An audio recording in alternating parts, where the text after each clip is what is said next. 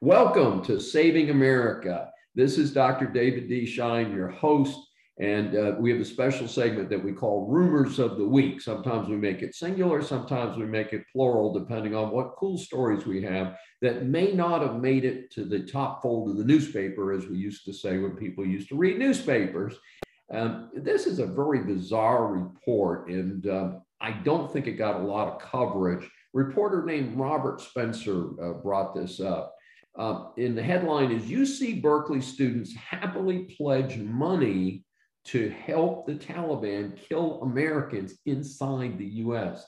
This is an unthinkable situation, an unthinkable situation. And let me provide some more information.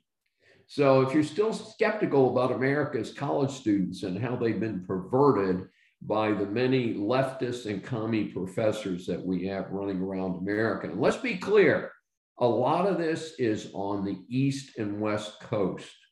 I'm not seeing this here in Houston, and I'm not seeing it in many other places in, in the uh, God fearing parts of America. This was something that was done on the Berkeley campus. Berkeley has been famous for decades and decades as a hotbed of commie uh, crazies.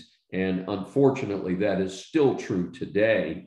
Uh, and uh, so what they did is they had a, a, a, fellow go out, his name is Ami Horowitz, and he does these interesting um, man on the street so called interviews.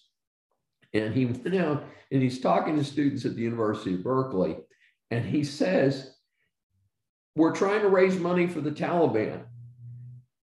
And it's tax deductible.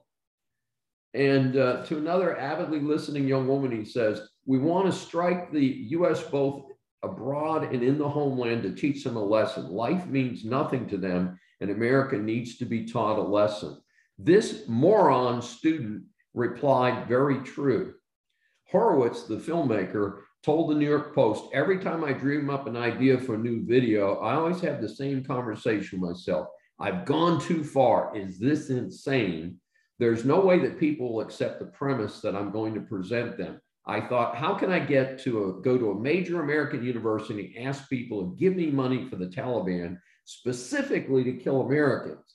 What universe do I have to be in to find American kids willing to give me money to kill Americans? But that's exactly what we found. This is probably one of the only times where if someone punched me in the face, I'd be happy. Not a single person told me to go to hell or worse. I can't say it on our broadcast. The majority of people who stopped and talked to me decided they'd give me money for this to fund the Taliban and specific use of proceeds to kill Americans and strike back at America and fund a new 9 11 on US homeland.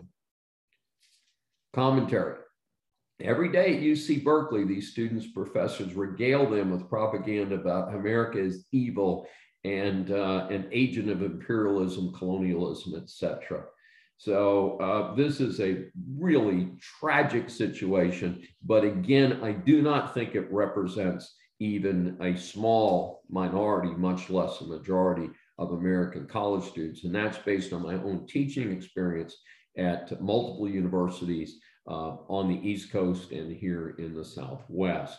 I do think that there are universities that do have this uh, anti American situation going on. And I think as parents, as educators, as people concerned in the community, we need to do more to communicate the value and the importance of America and American freedoms.